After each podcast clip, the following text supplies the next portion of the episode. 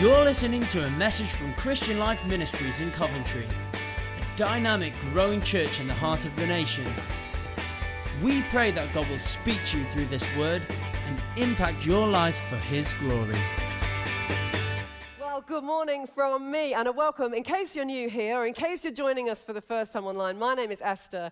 I'm one of the pastors here. My pleasure to extend my welcome also to you here today. And especially if it's your first time, if you're visiting us, if you're just with us because it's a summer a Sunday and you're doing something different, well, we are delighted to have you with us. And our heart's desire is that the Lord would minister deeply and powerfully to you through the worship and through His word to you today. And, and it's my privilege to open the word with us. And you're joining us today. It's week four of our summer series entitled Heart After God. Lessons from the life of David. We're looking at David, this overlooked shepherd boy, which is kind of where he started off, who learned to trust God, who became known as a man after God's own heart and was anointed to be king over Israel. And really, he opened up and established the kingdom that God was building on the earth more than anyone before him had done.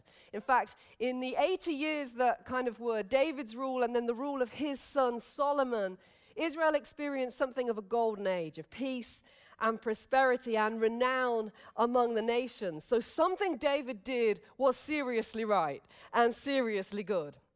Now, of course, David wasn't without fault or flaw. He made mistakes as well. We're going to hear a bit more about that in a couple of weeks' time. But nevertheless, David was a man after God's own heart. He desired God, he pursued God, he was honest with God. We see that in the Psalms. And he seemed to walk in a proximity to God that looks more like the intimacy we have opened up to us through Jesus than what was commonly understood and experienced by those living under the old covenant. He was a kingdom bringer even before Jesus had come to officially inaugurate his kingdom on the earth. David embodies and epitomizes how we see the work of God through the Old Testament looking forward to the fulfillment that will come in Jesus. It's why the Old Testament is so important for us to have the full picture. And there's much that we can learn from the life of David for us here today in 2023. Now, of course, if you've been tracking with us, you'll know Tracy introduced us to David in our first week as he was called in from the fields and the sheep by the prophet Samuel, who'd been sent to anoint a new king. And she unpacked for us the qualities of David's heart that made it a heart after God's own heart. Great acronym, Tracy. We love that. Uh, we heard in week two about David uh, facing Goliath and showing us, helping us understand that when we know God and we trust in God, we can face our giants and we can overcome them. And last week we heard from Mark just brilliant teaching around uh, David and his time of waiting, from being called and anointed to then a long time later, really, stepping into the fullness of what God had called him to do, and how the time of waiting served to really continue to shape David's heart. And if you've missed any of those, then you can catch up on CLM Church's YouTube, or you can find the podcasts of those on SoundCloud, or by clicking the resources tab on the website. Our title today is Presence Central. Presence Central, as we consider the next stage of David's life, we're going to pick up in 2 Samuel and 1 Chronicles, and how this man with a heart after God's own heart carried a passion for the presence of God. You know, when you love someone, you have a heightened awareness of their presence. If you've ever been romantically interested in anybody, you will maybe have experienced this. Don't all look blankly at me. I know some of you will have experienced this. I can remember, perhaps with a little embarrassment now, a young adult's weekend away 28 years ago. I was fairly new to the church that I was part of, but I'd begun to find myself perhaps unhelpfully interested in the young man leading the group. And I was attentive as to whether he was present or not. In fact, I couldn't help but clock where he was, and I wanted to be in his proximity. But of course, I didn't want that to seem obvious. I didn't want anyone to notice that. I didn't know if he liked me. You're trying to, you know, you play it cool. But on this weekend away, literally every mealtime, I'd go into the hall where the meals were, and I was aware of where he was. but you don't want to make it obvious, but I wanted to be at the same table. So, you know, the different strategies, like sometimes you're hanging back, saying, okay, let's just see where everyone goes. Now, if I move now. Other times there may have been a little bit of man- managing how other people uh, approach tables where they say, I know some people might call that manipulation. I call it strategy, okay? strategy. But the truth was that weekend away, every meal time, I sat at the same table as him. And I don't think I gave anything away. You see, the truth is, I know that's not what you came to church to hear about this morning. And here we are 26 years later, 28 years later, married, leading a church together. Thank you. Yeah. I share that slightly embarrassing story just to give us this idea, this picture that actually, when you love someone, their presence matters. When you love someone, their presence is important to you. When you love someone, you want to be in their presence.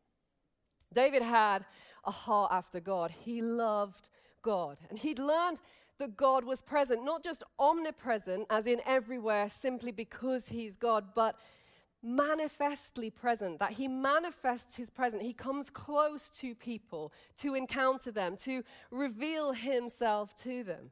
His tangible presence can be felt and can be experienced. Some of our guys were talking about that on that video, encounters that they've had. It can be different for different ones of us or different on different days. Sometimes it can feel like the peace of God. Sometimes it can be more of a power encounter or maybe a deep sense of being loved or made clean, perhaps a feeling of being home or safe.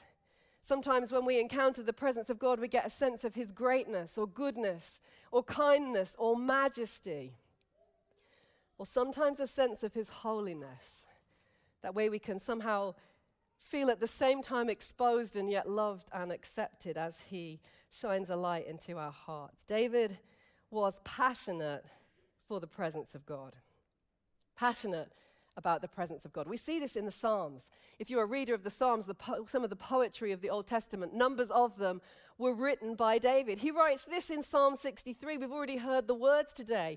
God, you're my God, earnestly I seek you.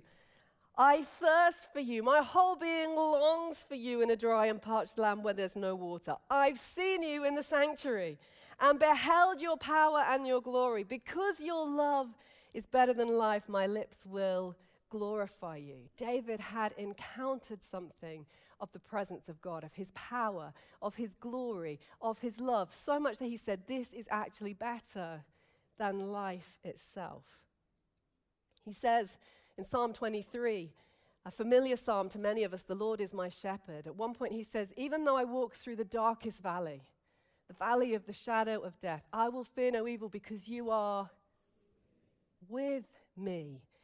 He'd understood and he'd experienced something of the presence of God. He'd fought with lions and bears out in the field with the sheep, and he'd found that the Lord was with him in a way that removed or helped him overcome his fear. In Psalm 51, verse 11, when, conf- when confronted about his own sinful choices and behavior. His prayer in that moment is, in verse 11, Do not cast me from your presence or take your Holy Spirit from me. David's concern in this moment, he's going to lose his connection with the presence of God that was so, so precious to him. So I hope we can see in David's life personally, this is a man who is passionate about the presence of God. He desired it, it was a reality for him. He lived and he sought to live in presence central, it was a key priority. He noticed the presence, he was attentive to it because he loved God. And where we're going to pick up with David in his story today is really building on this personal priority of him. But before we dive right into that, I wonder if we might even just pause and ask ourselves this morning how passionate am I for the presence of God? Is His presence central in my life? And if it isn't, what is central at the moment? What is in its place? Perhaps there are some things for all of us that maybe need reordering in our lives. And so, even as we unpack the word this morning, Holy Spirit, we invite you to speak into these things in our lives and in our hearts. And we ask that your grace would encounter us again. Fill us with your presence. Take the central place and help us to see the small steps that we need to take. Amen. You see, of course, there are practical things that we can do in our lives to help us to keep God's presence central. Simple things, but not always easy. To make time to be still, to be quiet, to be alone, to switch your phone off. Ouch. We're not very good at it, are we? Switching the phone off or just leaving it in another room. Praying, talking to God. Praising and worshiping, making time for those things which help us to find a place of encounter. I often use as part of my devotional time the Lectio 24 7 app. I know some of you also use it. And they begin every day with this really simple prayer. And it says this As I enter prayer now, I pause to be still, to breathe slowly, to recenter my scattered senses upon the presence of God. Simple words a simple practice, but so helpful in our busy, noisy world with so many things that demand our attention. So many people investing massive amounts of money to get your attention and to keep you engaged elsewhere. And all of us need a daily rhythm that's going to help us to come back to keep God's presence central. And it will probably help us all to think, even today, what's the thing I need to do? What's the thing I need to do this week? But for David, personally, he was on with this. He kept God's presence central. And we're going to now pick up with the one. Don't worry, that wasn't just a massively long introduction. That is a decent chunk of the sermon that I'm going to bring today, in case you're feeling alarmed. As we pick up the story from where we were last week, David had been anointed but was waiting. Saul was still the king, but eventually Saul does die. You can read that 1 Samuel chapter 31. And it's not entirely straightforward how David comes to be king. It's a little bit slow. It comes in, in kind of chunks, one not all together. There's this gradual process, but David does actually step in to do the thing that he has been called and anointed to do. He becomes king. He steps into this role of incredible leadership and influence over God's people. And perhaps you can guess from my introduction what his first priority was. And perhaps this is particularly significant for us to learn from as a church in a season of maturity and multiplication as we sense the Lord calling and positioning us into a new place of influence. What should the priority be? You see, what David does is he seeks to make room for the presence of God beyond his own heart, beyond his own life personally, but to bring it into the life of the nation of Israel, of which he is now king. And as he becomes established in his role, he comes and he seeks to put God's presence central. And all of this in his era has to do with the Ark of the Covenant. Now, the Ark of the Covenant, just in case you don't know what that was, it existed because of God's heart to dwell in the middle of his people. I think we've got an image here just to give you a sense of maybe what it was. It was essentially an ornate wooden box that was uh, covered with gold. It had been put together under God's instruction under the leadership of Moses. Inside it were the stone tablets with the Ten Commandments and a couple of other things, a kind of iconic items from Israel's journey. Where the ark was, God's presence and glory were. It looked like cloud in the day and it looked like fire at night. There was a visible, tangible presence of God that was positioned in and around the ark.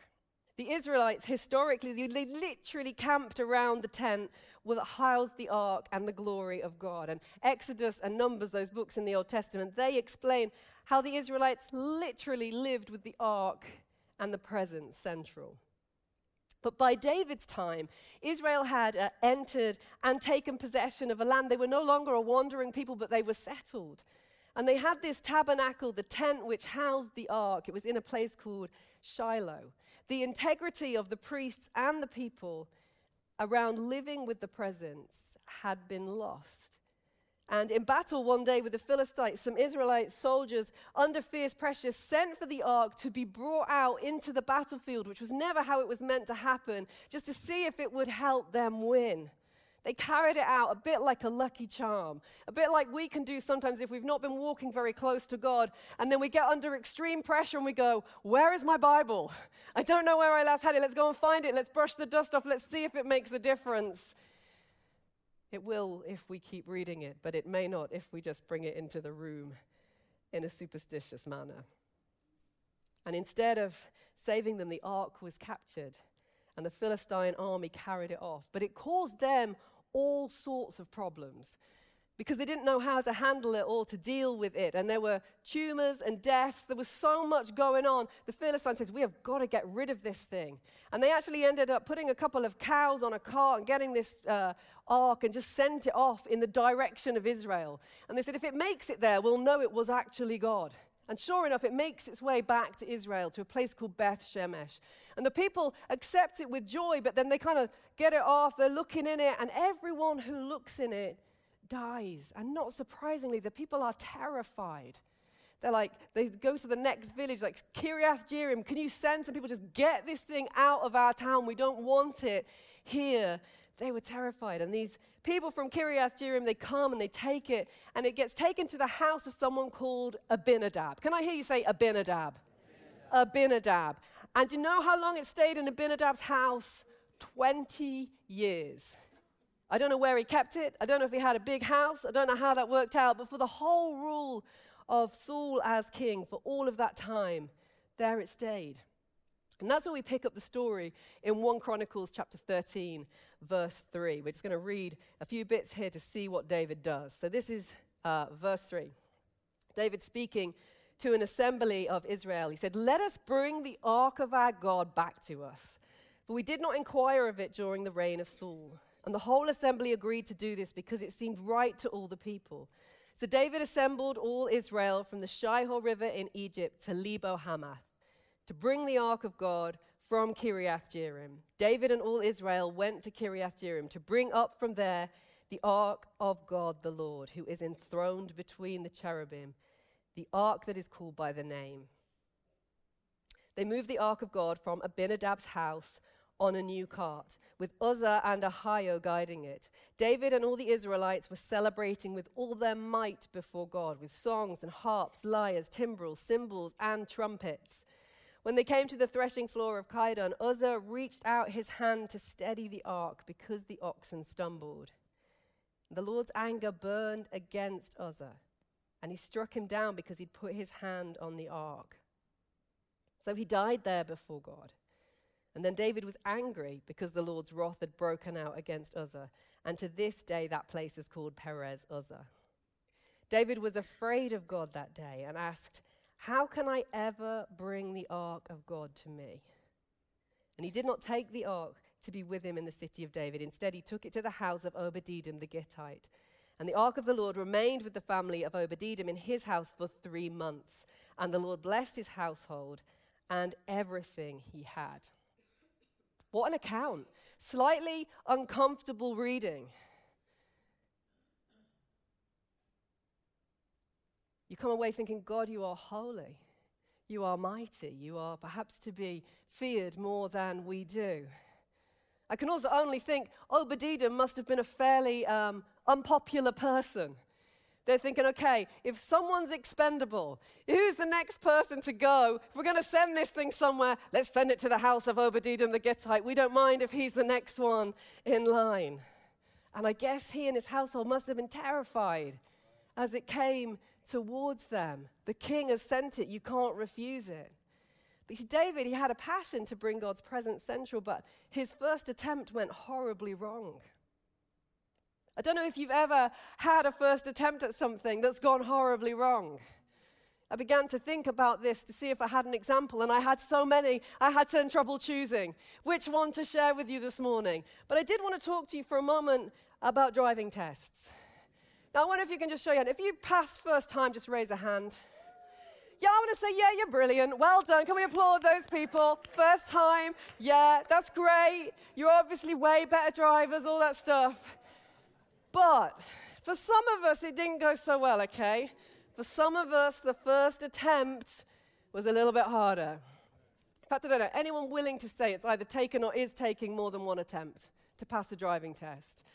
Okay, small handful of us. Thank you for your honesty. And I need you to know I feel your pain. I still feel your pain, as you can probably tell. You can feel it too, right to the back of the room.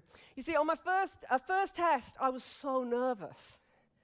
I was so nervous. Uh, my instructor thought I was ready, but I was so nervous about the whole like practical exam thing. And something happened to me in my test that actually has never happened before or since in 25 years of driving. We had to do this thing back then called reversing round a corner. And, uh, you know, you had to line up, get right round. Now, admittedly, I got my angle slightly wrong. I've got to admit that, take responsibility.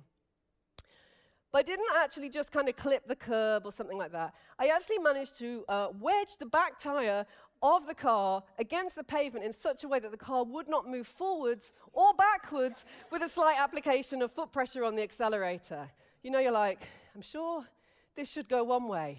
And you try forwards, try reverse, try forwards. Nothing's happening. I can just feel my face getting redder and redder, and I don't know what to do. And in the end, the instructor had to tell me what to do. He said, You've stuck the car against the curb. You need to rev it hard to get off the curb. It's like, okay, thank you. You know at this point you failed your test. it's obvious. I was humiliated. I was completely red in the face. I was gutted. I knew I'd failed. I knew I couldn't afford a retest. It was horrible. But you know what happened? On the way back to the test center from there, I knew it's all over. The pressure's off. Drove flawlessly.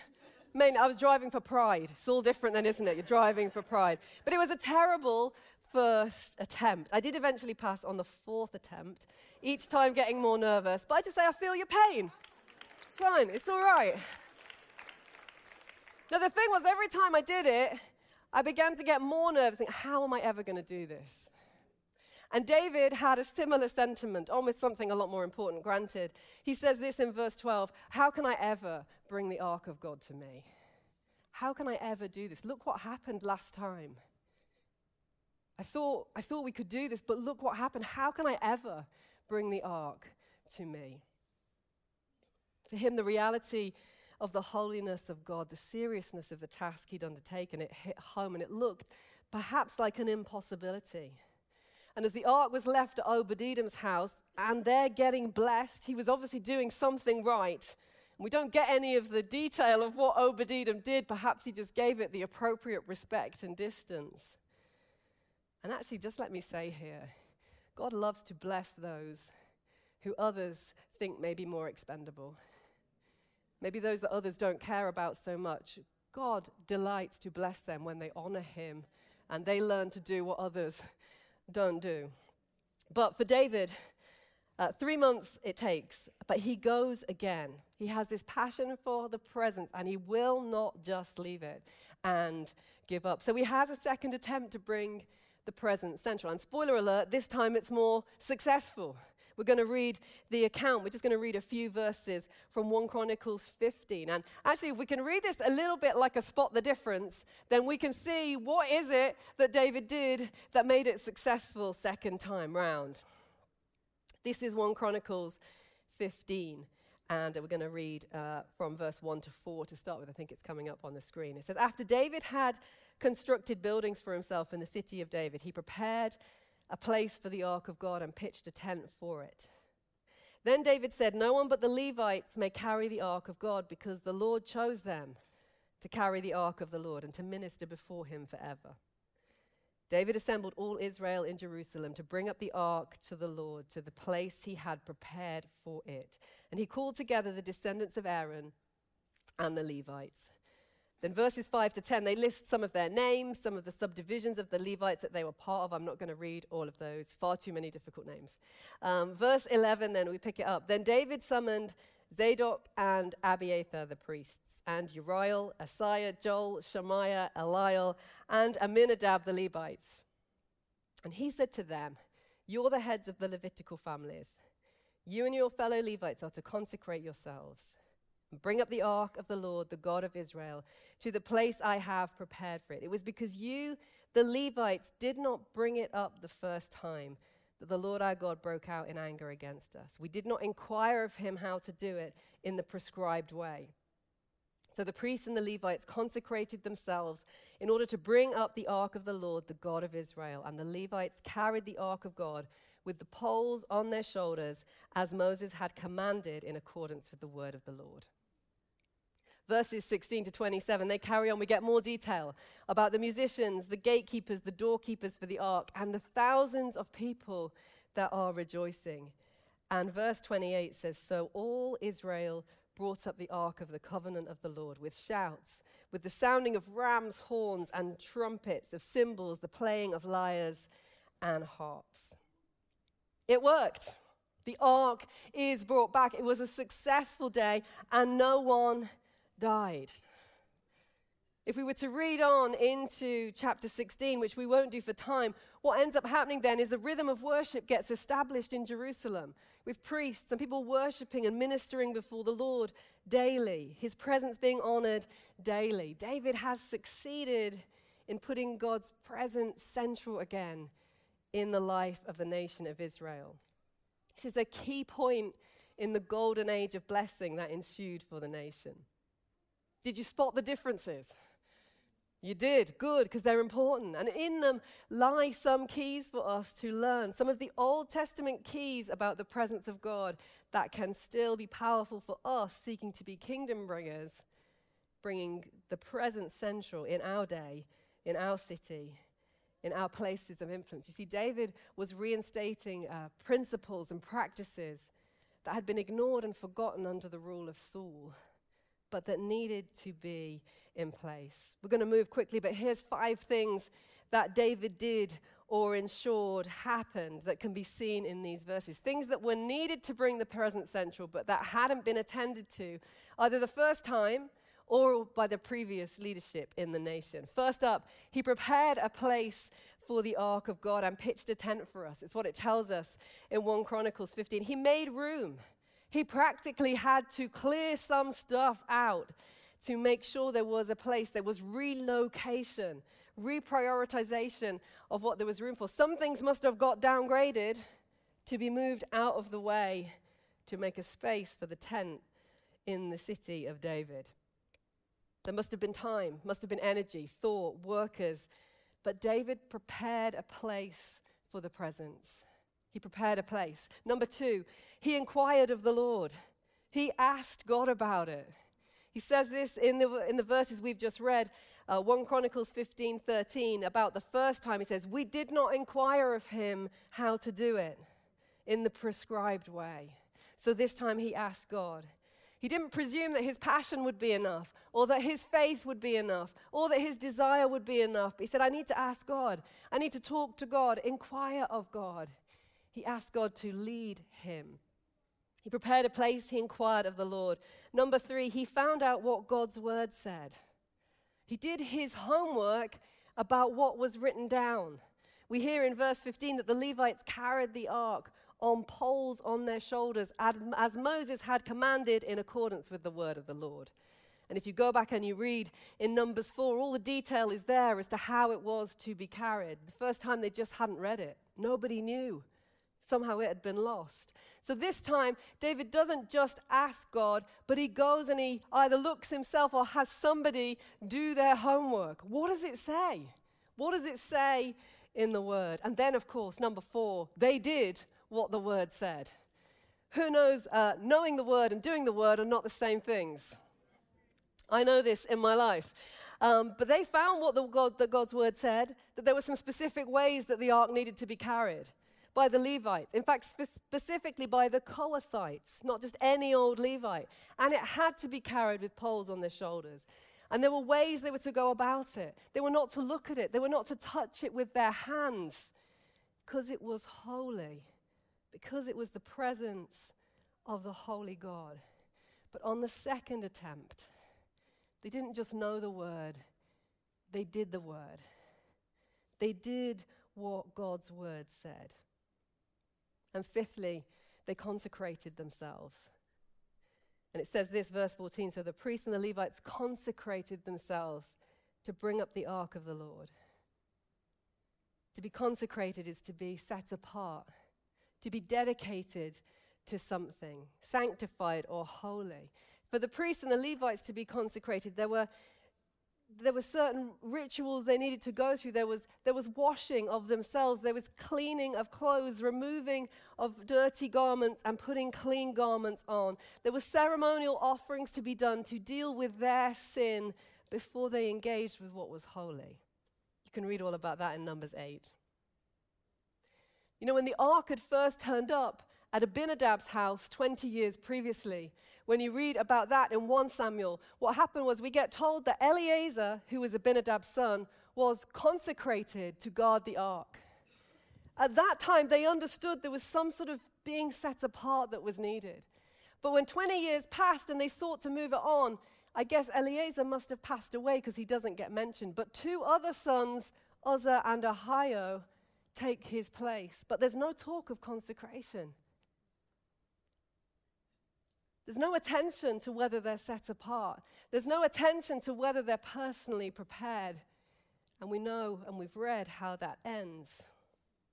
Consecration had got lost in the passing of a generation, in the familiarity of a household. And yet it was critical to bringing the presence central.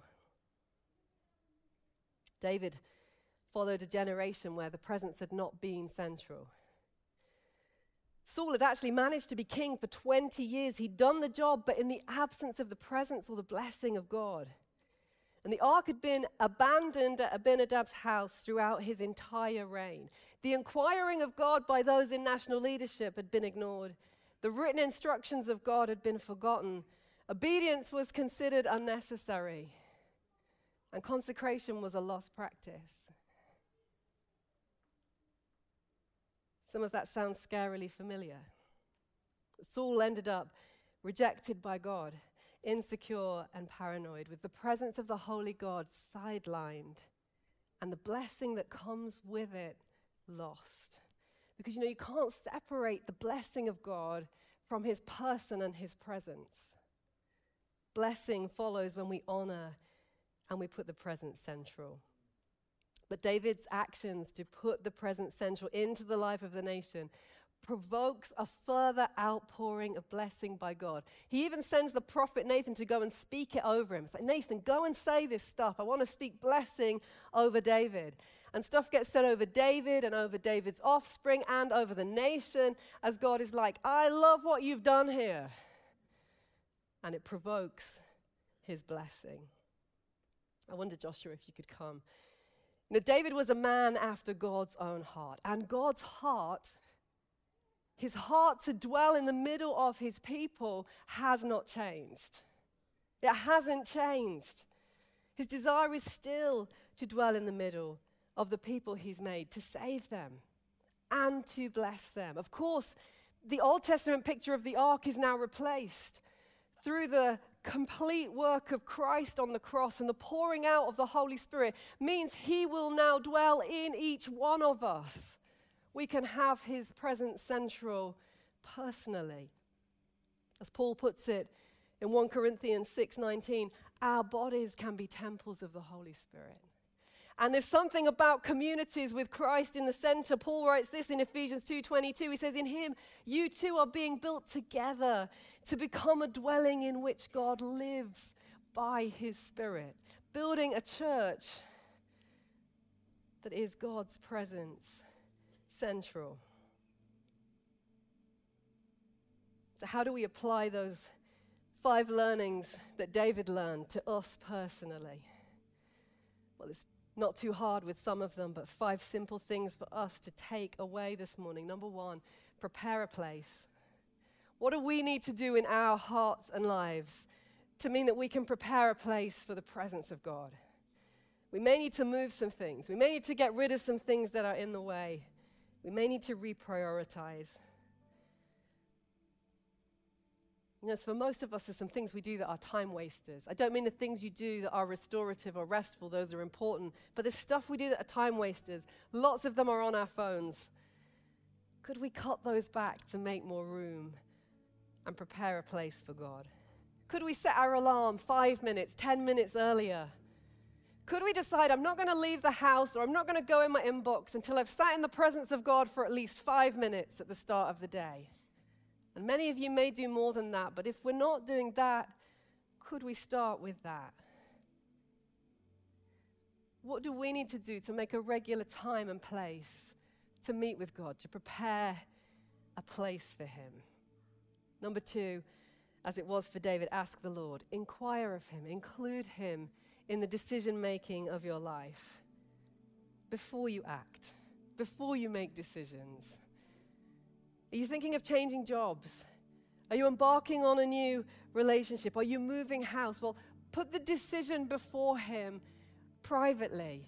Make the decision privately and just put it before Him. So, what do you think of this, Lord? Will you give me peace with this if I go with this? Let Him direct you and lead you. It's what His presence is meant to do in our lives. But it doesn't work if we don't inquire of Him. Ask the Lord, number two. Number three, know His word. I love the word of God. His life giving word. It's been given to us so we can know this holy God that we're trying to know. He's not entirely like us, and this word helps us to understand Him. It helps us to get Him, it helps us to know what pleases Him. We find these things out when we get to know His word. If you dislike reading, then listen to it. You can get it on your phone through YouVersion. You don't even have to read the words if you really dislike that. Although I would also challenge you ask the Lord to give you a love for it and ask the Lord to help you read it because He will. Get to know it, it will help you to know Him and help you in having His presence central. Number four, do it His way, whatever it is. Do it His way. You know, He made us, He is God, and He actually does know best. He blesses obedience, which is simply when we do stuff His way. So if He says to do it a certain way, let's do it that way because it's better that way. And He's God and He knows, and also He blesses it when that happens. So if He says sex works best inside marriage, guess what? Let's do it that way. If He says don't be yoked with an unbeliever, it's better that way. Let's do it that way. If he gives us other instructions about how we're going to interact with other people, or instructions about forgiving or kindness, do you know what? It's better that way. Let's do it that way. But who knows, it's not always easy to do it that way, yeah? Do it his way. It's not just the better way, but obedience makes room for the presence of God. It opens the door for his presence to be central. In fact, you could even say it's one of the key things that makes his presence central. Because we're saying, actually, it's not about what I would prefer, it's not about my reasoning. I'm going to step out of the center and say, Lord, you be central. I'm going to do it your way. Fifthly, finally, be set apart. Be set apart, be dedicated to the Lord. Come to the cross of Jesus. Bring all your rubbish, all your sin. Let Him cleanse you. Let Him forgive you. Let Him make you clean and new.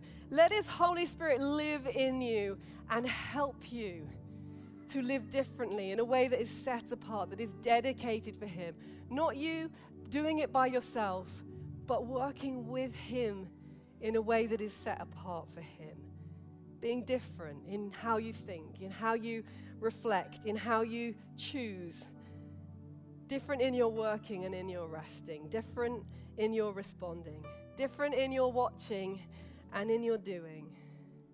But live set apart for Him, consecrated. It means to allow your body to be a temple of the Holy Spirit, a place prepared for Him to dwell in, because you can have His presence central and you can bring his presence central. I know we're not kings like David was. I don't think we have any royalty in the room here this morning.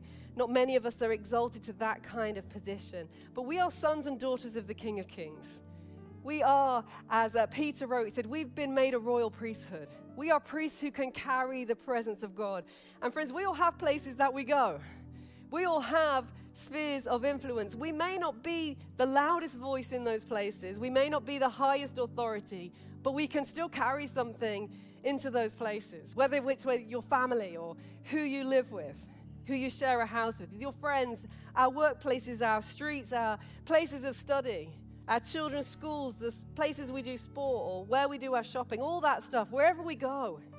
Could we bring His presence central into those places? Thank you, Pam. Amen. Can we bring His presence into those places?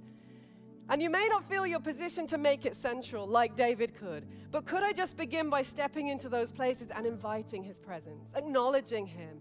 It's like, Lord, you're with me here, and I welcome you here in this place. Could we take a step to bring His presence central? I think we could. And I think He's waiting for us to do just that. His heart has not changed, a desire to dwell in the midst of His people. And although we may have a nation that looks way far from having His presence in the center, we don't have to give away a vision that perhaps He could do that again. He's a God who changes nations, and His presence can do that. And I want to, as I conclude, just invite a simple response today. Whether you know personally that you need to make and put His presence central again, maybe that's just not been quite where you've been, or whether you know you want to carry His presence more into the places around you, the places you go, I'm simply inviting you to stand and respond right now. We're going to pray in just a moment. We're just going to simply stand to say, Lord, I want your presence to be central. I want it to be central in me. And I want to carry it, to bring it central into the places where I go.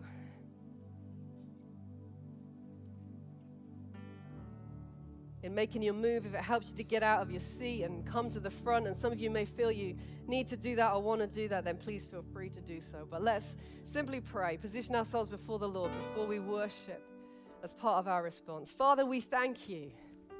We thank you for your heart that is to be in the midst of your people and the lengths that you have gone to to dwell with us. As rebellious and difficult as we make that, you keep coming after your people. And we thank you. We thank you that you is holy and mighty and beautiful and gracious. We thank you for your love for us and your presence in us. We thank you, Holy Spirit, that you are here right now and with each one of us. We thank you for Jesus, who has opened up the way for this, who deals with our sin. And now we say, Lord, would you help us? Would you increase our capacity to have your presence central? Would you help us to grow as carriers of your presence, priests? who will take it into all the places that we go. Would you, Lord, anoint us afresh today with your Holy Spirit? To be those who bring your kingdom presence and life to those around us. May we be those who carry something of your power and your peace and your love and your holiness and your manifest presence. We just pray, Lord, would you keep filling us as individuals and us as a body to overflow and to release your blessing into the world that you love. We ask in your precious name. Amen.